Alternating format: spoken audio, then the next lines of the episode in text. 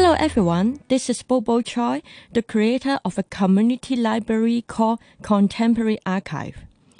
It is a library preserving Hong Kong stories, mainly in the form of community-based publication.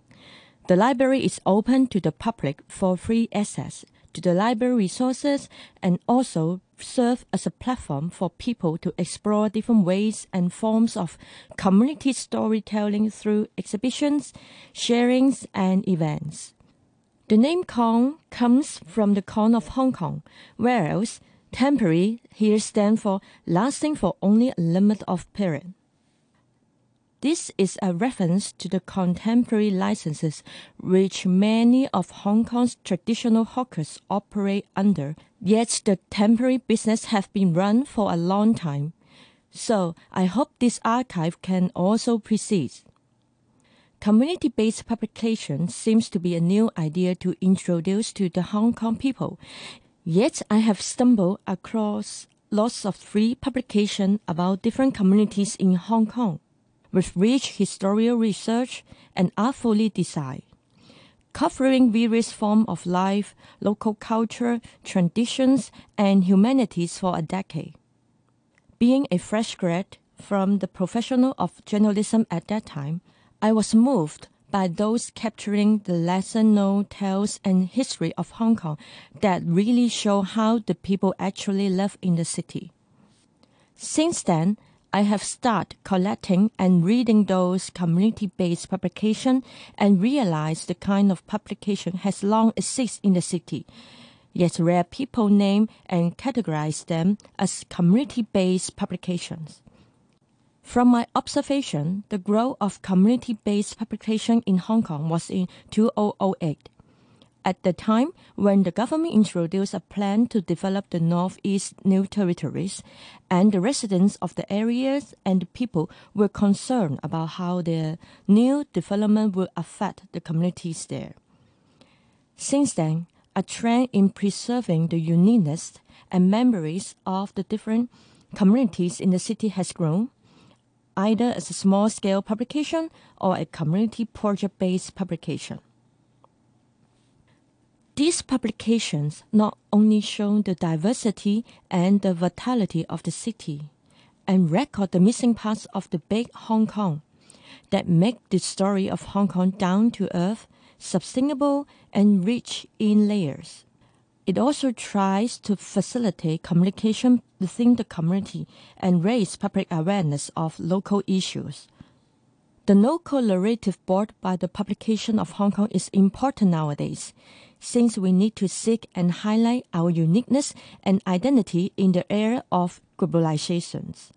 To treasure what we have long developed as our cultural and social capitals, and so to keep accruing them.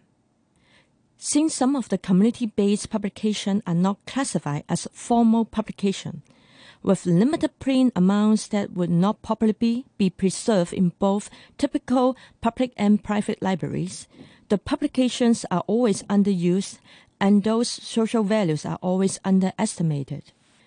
That's why the Kong Temporary Archive is here, hoping to spread and share those treasures with Hong Kongers and foreign visitors. The archive was launched in March 2023 and it was almost has run for a year, amassing more than 600 publications now. They are all divided into categories according to the areas that the content is about, such as Hong Kong Island, Kowloon, the New Territories, architecture culture, zoologic and botany, community-based newspaper, intangible cultural heritage, future, etc. For example, the newspaper Shun Weners has been created and published by a group of people who live in Shuen Wan or related areas within Tai Po. It has been published since June 2021, and it has already been created for eight issues. It covers the story of some small shops, peoples in the community about how they contribute to growing the neighborhood, and some social issues like deforestation along Ting Kok Road and wild pigs in the community.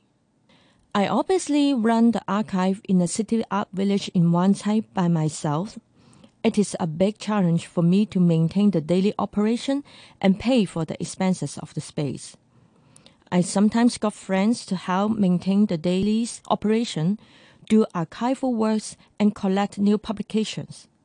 It will be of great help to me if more people help collect those upcoming community-based publications and donate the old issues or copies to the Kong Temporary Archive. And of course, don't hesitate to come visit the archive to read and use the resources for your interest, ongoing community projects, or even school projects.